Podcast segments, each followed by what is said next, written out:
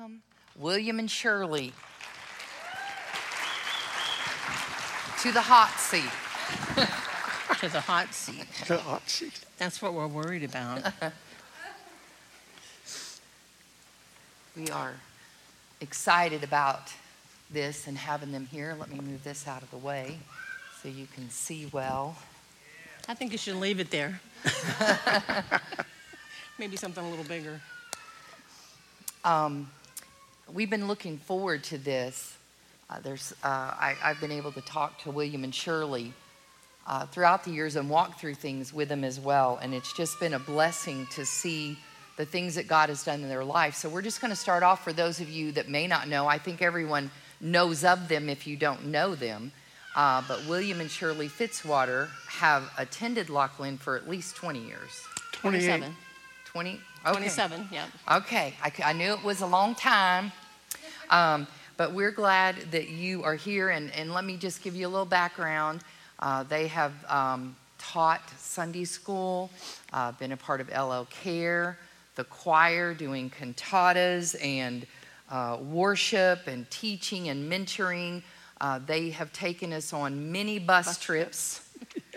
Uh, the to Winterfest and many women's trips. William yeah. braved it, a bus full of women many times, yes. and uh, very patient. And we, yes, he deserves a hand clap. um, and uh, so we appreciate that. Tell us a little bit about, just for everybody here, um, how you all met. A little bit about your family, the things that. Along those lines. Okay. It actually started when I was in first grade. You know, God really does have a plan. Yes. For your life. And we may not think that he does, but he does. And and I think that as long as we listen and, and maybe we take a few sidetracks here and there, but most of the time, if we're listening to that voice, we know where we're supposed to go. But went to first grade. My mom took me in for my first day. And when we walked in, um, there were two little girls sitting over in the corner. And my mom leaned over and whispered to me, and she said, "You need to be nice to those two little girls. They just lost their mom. And they, they're having a really difficult time." Well, one of those little girls became my best friend for life and still is, and happens to be his sister. Both were his sisters, but um, God, I believe, orchestrated that as mm-hmm. well. So um, I've been involved in, been with their family forever and knowing them. Um, you know, getting to know him was a little different story, but um, that happened. I don't know. I was trying to think where Deb got to. If she remembers Youth for Christ, anybody here remember Youth for Christ? You, if you're old enough to be with us, yeah.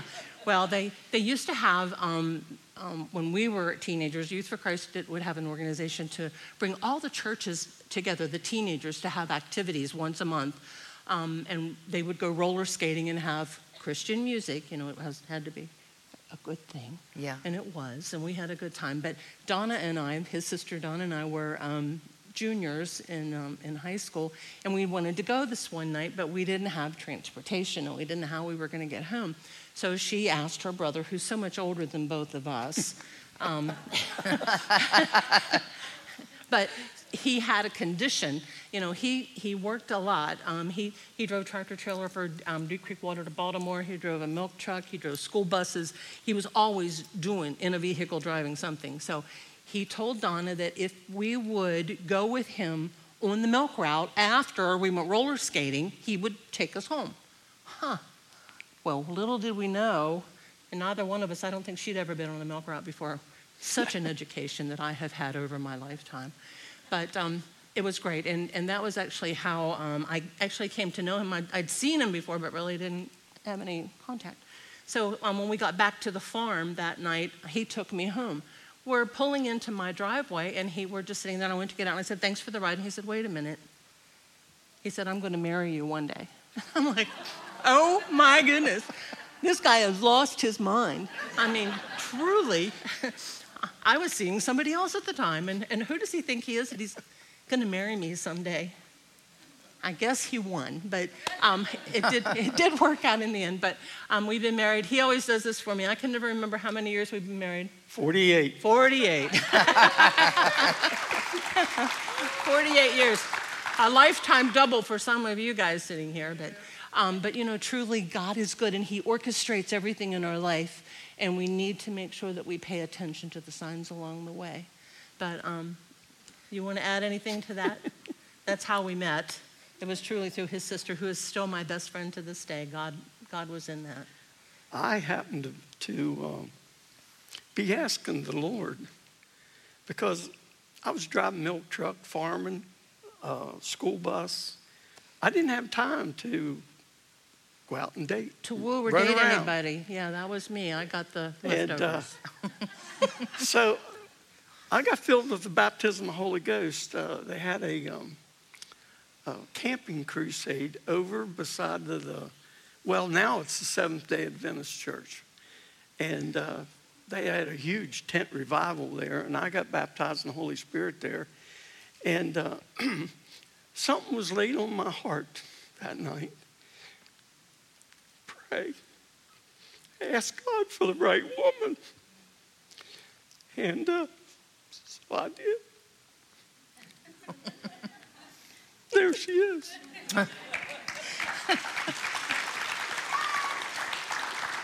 God is good. We have two sons. I'll, I'm going to continue on. We have two sons. Um, our older son can drive anything just like his dad. He scares me, drives bulldozers over edges of cliffs and all that stuff. Our younger son, Joshua, grew up in Lachland Church of God, yeah. mentored by the two most wonderful pastors who had an influence on his life, and he is a working minister today because of what he received here through the mentorship and the love, and still has a direct line to Pastor Ivan. I think he's on the phone with him all the time now with all the challenges of being a pastor. But um, God was good in that, and we have five of the most wonderful grandchildren that anybody could ever have, better than anybody, ha- I'm sure better than yours. I mean, close and to mine. But they're close. They're cousins, they're so cousins, they're related. So they really so, are. So they're pretty good. Yeah. So that's it. Two kids, five grandkids, married forty-eight years. There you go. Awesome. Now, William, you had shared with me, you had shared with me some challenges, though, that led you to the Lord and you two together a couple of few weeks ago. Do you want to share a little bit about that? You're talking about the motorcycle wrecks. Yeah, yeah. We were engaged. I'll, I'll preface this. We were engaged. We were supposed to get married in June. This should have been a clue for me, but go ahead. Tell what happened. I I don't consider myself a daredevil, but I rode a motorcycle everywhere to its limits, and uh, uh, one day I was getting a school bus physical, and uh, I was taking my papers into the board office, and uh, when I was coming back out the ro- uh, road, didn't feel no vibration or anything. Right there at the armory where you turn up where the gun sets, I turned up there. And uh,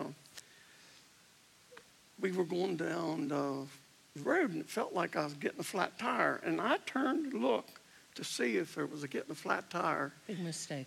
And I hit the guardrails.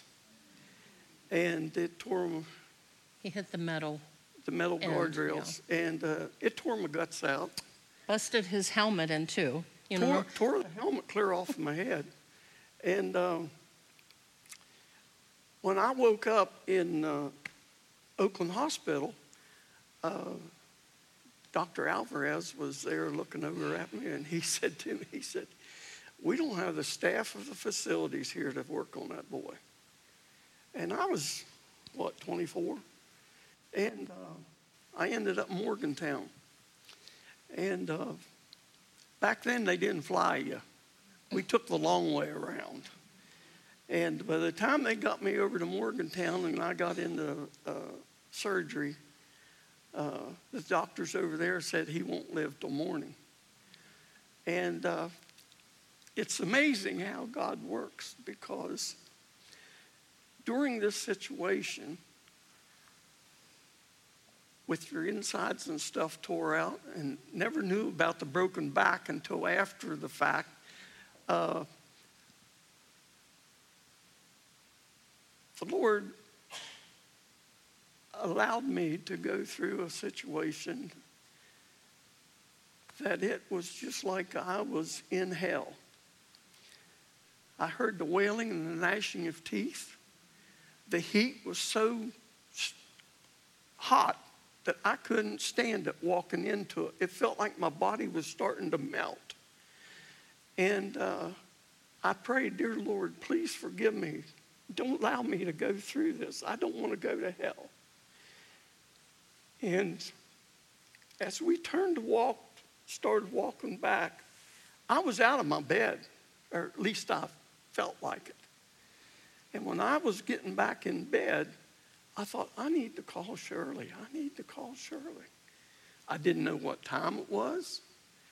And when uh, I went to the payphone. And right st- you guys don't probably don't know what a payphone is, but there used to be a phone that you put money in and you could talk. So there was one in the hallway outside his room.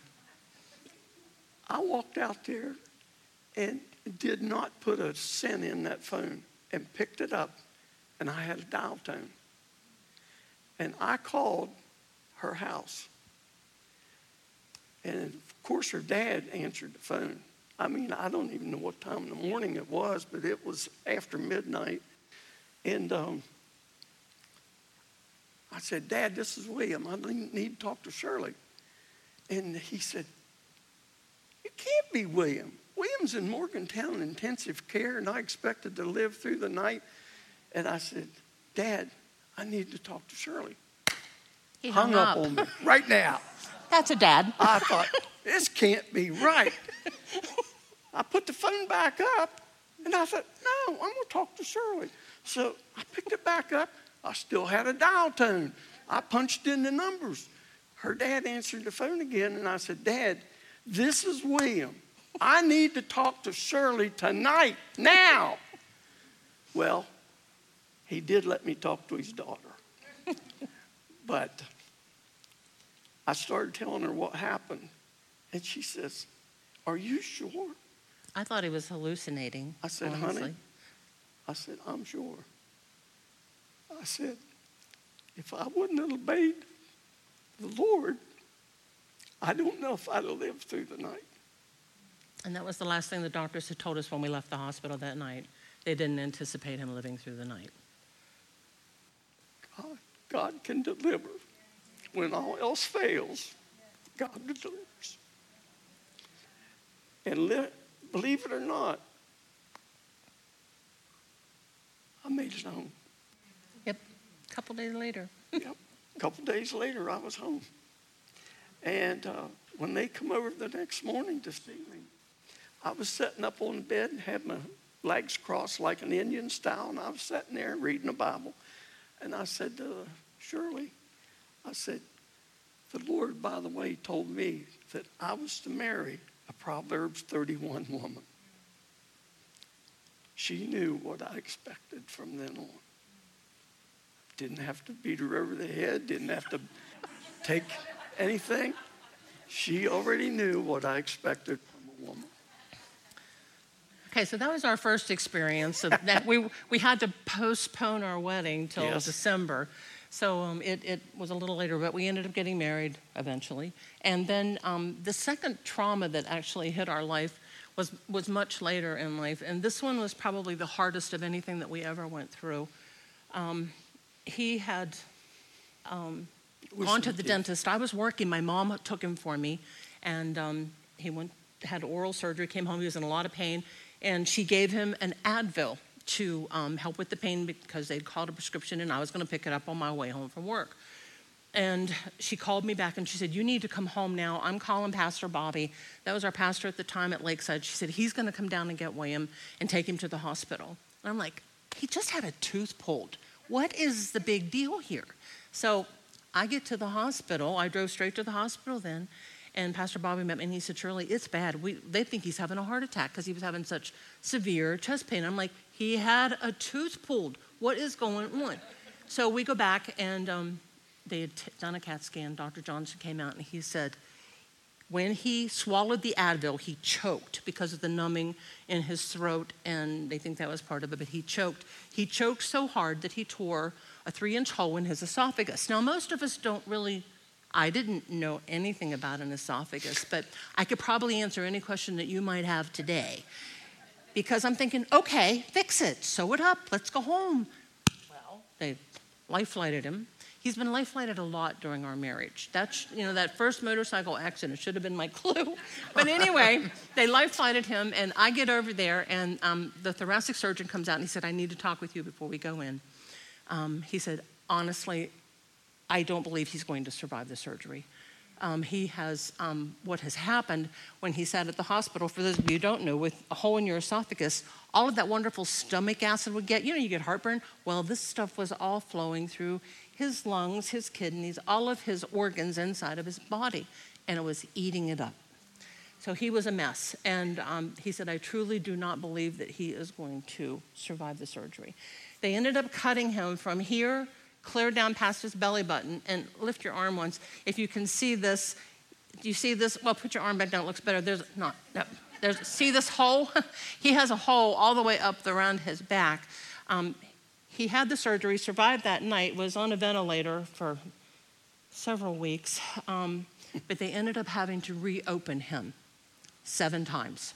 They couldn't get the acid out acid of his organs. They would open him back up and close him up, so they finally opened him up and left him open. They didn't close him just anymore. Just like a zipper. it, was, it wasn't even like a zipper. It was just like bumper pads is what they called them. Is that right, Doctor Moore? Bumper pads, kind of. They were sewn into his skin, so it didn't completely lay open, but it was open, and they had to pack it, but they could... Um, they would clean it out every day, spray him with stuff.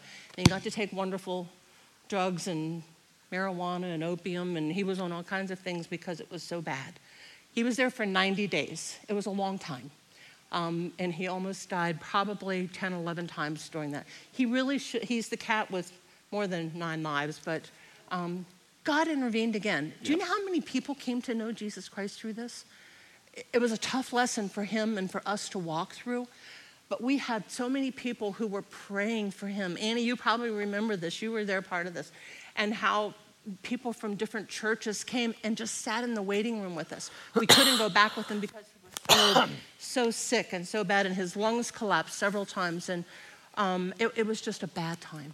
But you know what? God was there through it all. When you think you can't take anymore, when you think you can't handle anymore, the still, mo- still small voice in this...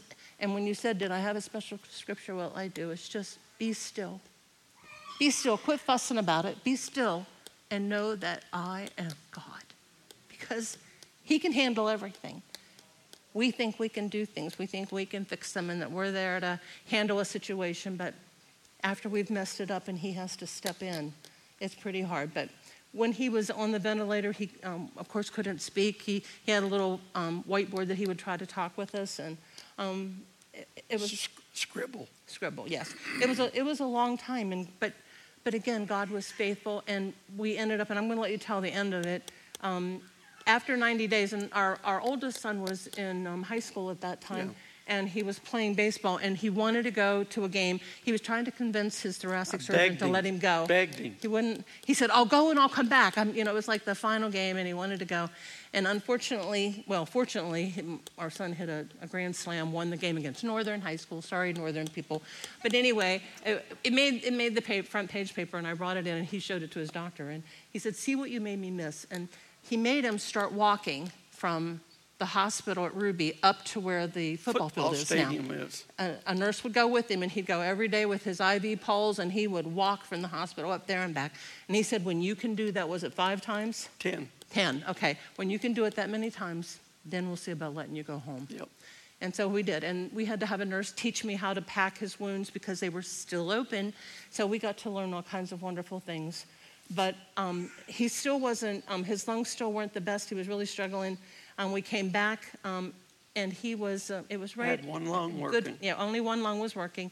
And it was Good Friday. We went to ch- we went to church on Sunday morning, Easter, and Pastor Bobby called him up to pray for him. Now, you tell what happened. They called me up and he said, do, do you feel like that the Lord can heal you? I said, absolutely. And uh, so they all joined around, and you was probably there then. They anointed me with oil and uh, prayed for me. I didn't want to tell anybody, but the next morning, the next morning I knew my right lung was healed. Hmm. I had energy that I didn't have before, and I just felt better. Well, I didn't want to tell anybody, oh, I know I'm healed. I wanted the doctors in Morgantown to tell me I was healed. So that, what was it, Wednesday? It was that week, yeah.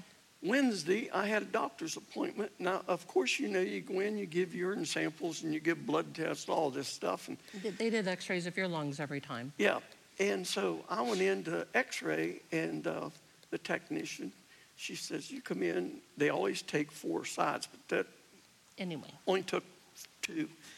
And uh, I went back out and was sitting there in the waiting room because I always took my x-rays down to my surgeon. That's how old this is. This was before computers, you know, and they shot him to the doctor. We hand-carried him up. We hand-carried him. Yeah. Nobody would understand anyhow, that, would they? Anyhow, I uh, was sitting there waiting, and the technician come out, and she goes, Mister Fitzwater, do you know your lungs are both working? I said, yes, ma'am. Yes, I do. So she said, you come back in. She said, I'm going to do all four sides of you so we can be sure the doctor sees it. I said, okay. So we did, and uh, I always had a one o'clock appointment. And uh, we walked down, and I walked in. The doctor was sitting there, and I was going to say his name, but I, I better better not. Doctor I, you started to do it again. The doctor put the x-rays in the thing, and he turned to me, and he started crying. And he said to me, he says, you made a believer out of me. I said, no. No, he did. He might have used me as the vessel, but he's the one that made the believer out of him. And I tell you what, I still see him once in a while. He moved to Pittsburgh, but I'll tell you what.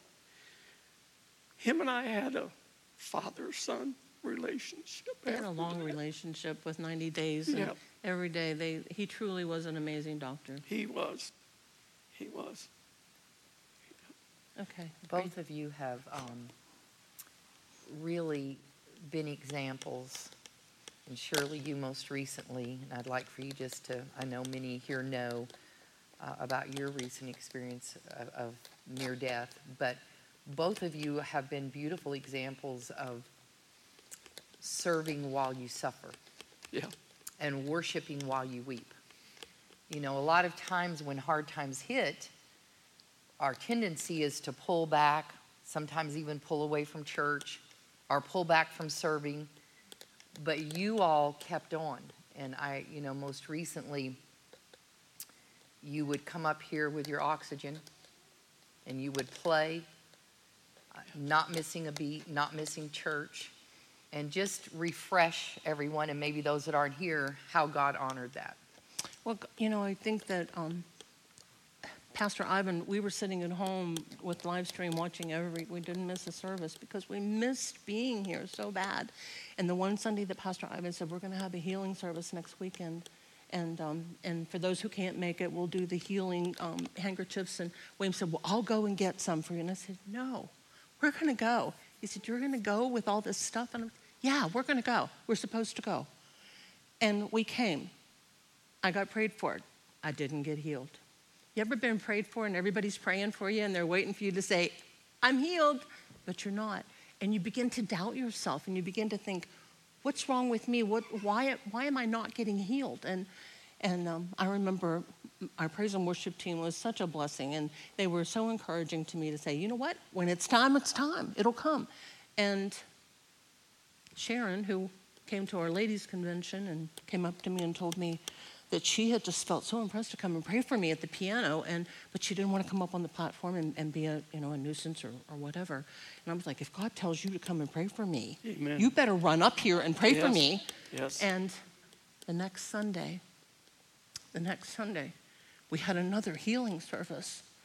And I was sitting there playing, and somebody came up and prayed behind me, and then somebody else. And, and again, you're like, okay, God, please, let's do it now. Let's get it done. And, you know, nothing happened, and they go down, and they sit down, and I'm sitting there playing. And all of a sudden, just as clear as a bell, I heard a voice say, "You are healed. Take your oxygen off." Bailey was standing here at the keyboard, and she's looking over at me like, "What are you doing?" She's been my protector and caregiver, such a blessing to me during through, through all of that up here. And um, and it was like, it's okay. And I, and I took it off, and and there was no fear. There, I mean, honestly, when I left the hospital, my doctor told me they normally don't send you home on six liters of oxygen. That um, they referred me to Morgantown. Morgantown referred me to Pittsburgh. They said there was nothing they could do. They were giving me two years to live because my lungs were so bad. And it was like, we're not giving up. We're not giving in. We're going to just keep pushing. We're going to we're going to do whatever we have to do. And when I took that oxygen off, it was just like a weight flew off of me. And I have not had my oxygen on since. Sure. I went back to Oakland. I went back to see my doctor at Oakland, and, and he's a Christian. And when he came back, he said, "This is absolutely amazing." I mean, he was just so supportive, and it was so wonderful to have that support. And then um, he wanted me to follow up with my pulmonologist in Morgantown. Well, that was a different story. He's not a Christian. And when he came in, unfortunately, the nurse, when she took my stats, she did my heart rate and my oxygen levels backwards on the report. And when he came in, he said, "Why aren't you on oxygen?" I mean, he was really angry with me. And I said, "Because God healed me. I don't need to be on oxygen anymore." And he said, "I'm looking at your numbers. You're, you're only at seventy percent. You should be like falling over, turning blue here." I said, "No, it was ninety-eight. ninety-eight. And he said, "No, it's not." I said, "Let's check it again." So we did. It was ninety-eight percent. Yeah. And he just turned around and walked out of the room. But you know what? I believe that God had a purpose and reason for everything that happened and for when it happened. And, and maybe it didn't happen as quick as I wanted it to happen. But you know what? I believe that God worked through it. And so many people have yeah. come and told me how they have been touched and blessed. God, he's real. Yeah. He really yes. is in the miracle working yeah. business. And I think that we've been lax in letting him do that for us, mm-hmm. that we try to fix it ourselves. Mm-hmm. But it was it was It was truly a miracle. What would y'all say to someone that may be here, and this is going to go out in podcast, and I believe many more are going to hear it. What would you say to people that are going through a hard time right now, or that are feeling discouraged because their healing has not come instantaneously? Um, what would you say to them? Don't give up. Don't give in. Don't. Because, again, I believe there's a time and there's a purpose, and, and I know it gets scary and depressing and hard. But God is always there. And yes. and he, he gave us light through the, the hard times and encouragement. So I would say, just don't give up. Don't give up. Call somebody. Call call your pastor. Call call someone that you trust in your church who can give you support, who will encourage you and give you that word that you need that day if you don't have it on your own. Okay. Um, I'm going to ask uh, William. We got some young men here. Um, that one day are going to look for a wife. And we have some young uh, ones that are engaged or that are recently married. Um, encourage them in looking for a wife or even in how they treat their wife. Well, I, I learned, the Lord told me what to do, and I followed what the Lord did, and I tell you what, I cannot, I cannot blame anything. Give the Lord the praise. Give him the glory. Because if you're willing to wait for the right woman, I was twenty-five years old. You were getting old. I was getting old. I mean, according, according to standards today, I mean, but I tell you what, I was well blessed with it. And uh, the Lord knows more about what we need than we'll ever know. Yeah, that's true. That's and, true. And, uh, you know, we can read the Bible all day, but if you don't put it to practice and you don't do what the Lord tells you to do, don't expect any miracles because he is full of miracles, but we just don't use him when we should. Mm-hmm. And um, uh, that's good advice. What about you, Shirley? What would you say to the young women? I don't. I don't know that I would. I would be a little worried if, you know, the first time you go out. Well, I wasn't even on a date, but when they say they're going to marry you, be a little hesitant. You know, give it a little time. But um, again, God was in control there. But um, I think that, you know, when we were doing the Youth for Christ things, their youth activities, our church is so blessed with the leadership that we have here for our youth and things for them to do. And I think that it's so much, um, so much to our credit to have kids have opportunity to, to do things with other kids in the church, mm-hmm. and to have that fellowship with them, that I think it makes a big difference in who you fellowship and who you go and do things with. And, um, you know, we've had friends who've said, well, you know, they don't go to church and um, it won't matter. But if they don't go to church before you get married, or they don't want to be a part of that, then I don't know how it's going to go later. It so won't. You want to make sure that you know what you're getting into when you choose a mate for life, because yep. God God has the perfect soulmate for yes, all of us. Yes, he does. And we just need to find them and listen. forty-eight years. It's very easy today for people to, they take the easy route a lot of times to walk away. So what would you say to those that may be even in a struggle right now? Because hard times are going to come. Sure they are. You know, with sure maybe somebody struggling even in a even in a marriage. What would you say to them? I think that no matter what, you're there's going to be ups, there's going to be downs with with whoever. And if you're committed and you have made that commitment to that person to live with them the rest of your life, has he been perfect? No. Have I? No. I mean, we both made mistakes, and we've had we've had some hard times along the way. But is it easier to walk away? Mm, yep, certainly. But it's also worth the battle to stay and make it work. That's that's the part I think that is so, because everything's so microwave living today. It's like, I can't wait to boil that on the stove. Let me just stick it in the microwave. That's kind of how we are with our relationships. If it doesn't work here this fast, and okay, I'm going to move on to someone else. You need to see what's in it for the long term. You really do. And if you don't stay with it, then you're not going to have something worthwhile. Nope. Nope. God at the center. Yes. What are some, um, just some nuggets that you could pour in? Some, maybe some uh, scriptures, some nuggets that people have poured into you that has really kept you through those pivotal moments. I think that um, the people who have been behind us, having church family has certainly been a big help. I think that with with that support behind you, no matter, you know, when you're going through those tough times, to have church family to stand behind you, to be with you, to call you, to just to send you a note or give you a call. Miss Karen, you know, we've, we've done that, haven't we? And and we've seen how God has been such a blessing in different areas. And without, I think COVID has played with that and tried to tear us apart, in that it's easier to stay home and, and just watch on live stream. But that was part of what drove me to come back, because when I was in isolation for thirty days in the hospital, I missed being with my family. I missed being with my church family. Mm-hmm. And that was when I felt the weakest. Mm-hmm. I think we're stronger when we come together, mm-hmm. and when we reach out to other people. And if we don't, then it's going to be easier to just fall by the wayside and slip through the cracks. And I, we need each other. Okay. We need each other. Do you have anything, William, to add to that? Well, I tell you, being open with the Lord and going to him first and asking him, what's the best way? Because he wants us to be on the best way. Mm-hmm. He does want the best for us. Yeah. I mean, uh, when I was in the hospital that ninety-two days, we communicated with that little board.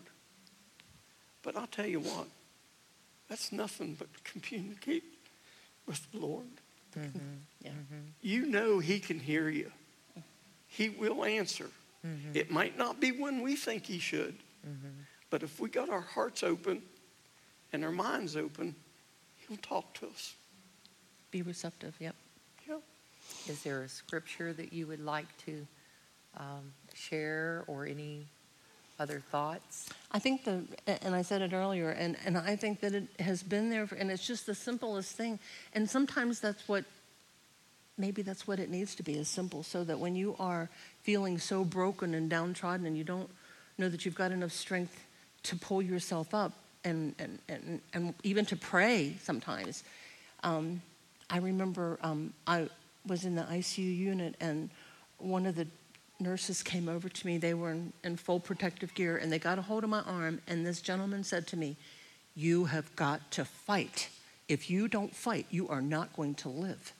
And pushed me and pushed me. And you don't feel like doing anything. You don't feel like fighting. You don't, you just don't. And and then it just came to me. Be still and know that I am God. And the praise team had been sending me music that I had been listening to. And I speak Jesus over you. Mm-hmm. That probably had to be one of the, it wasn't even a scripture, but the song itself, I speak Jesus over you. Mm-hmm.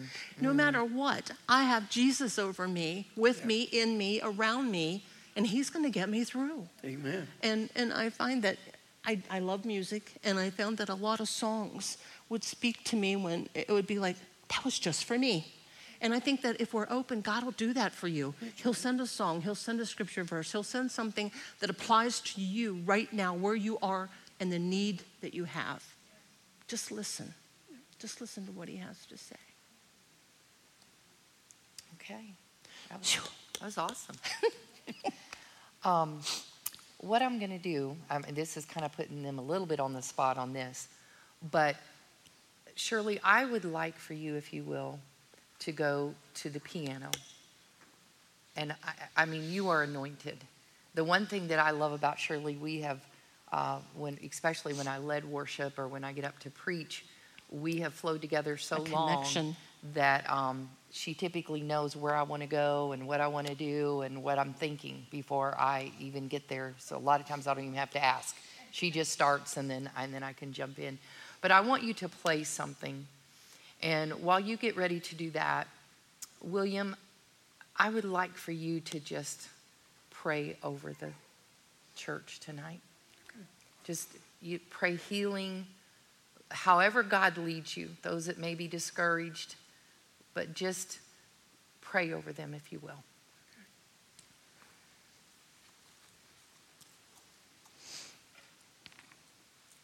And there's nothing wrong with my lungs for, I, I don't know if I told them, I just had a third knee replacement on my left leg, and they ended up putting twelve inches of metal in my leg, so I'm still learning to walk. Nothing to do with the healing that I had in my lungs. It's it's all good. Okay. Go ahead, William. You pray, and then she'll play. Let's all bow our heads. Our precious Heavenly Father, count it such a privilege, Lord Jesus, to be called to speak with the people that's come tonight, Lord. We ask it all in your name, Lord. Healing touches, sickness, whatever you're here with, Lord. We know, Lord Jesus, you said, you call on my name and I will be there. And Lord, we call on your name, Lord Jesus. We ask you, Lord Jesus, to bless each and every one of us, Lord. Keep your hand on all of us, Lord. And Jesus will give you the praise and honor and the glory forever and ever. In Jesus' name, amen. I'm going to ask you to stand and lift your hands just as she plays this. I'm just going to let her play it over you. And let's just lift our hands and let Jesus love on us for a moment.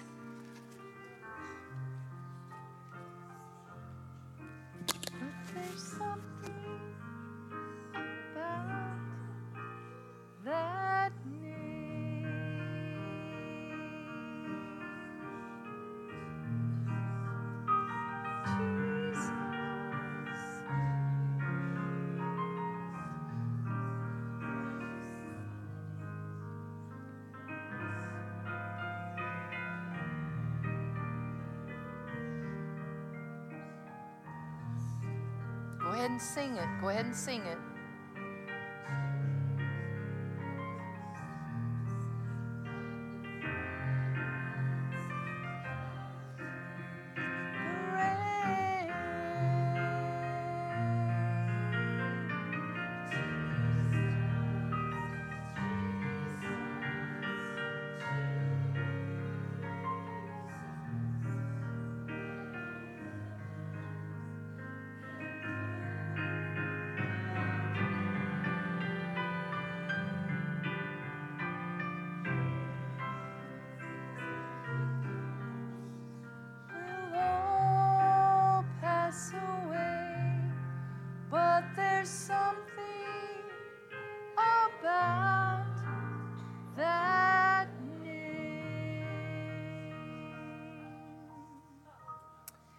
We just speak healing and blessing over you.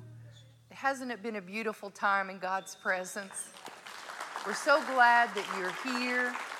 Pray that you're blessed. Let William and Shirley know tonight how much that you were blessed by the things that they shared. And let's come back um, on Sunday just ready to worship God and bring someone with you, okay? God bless.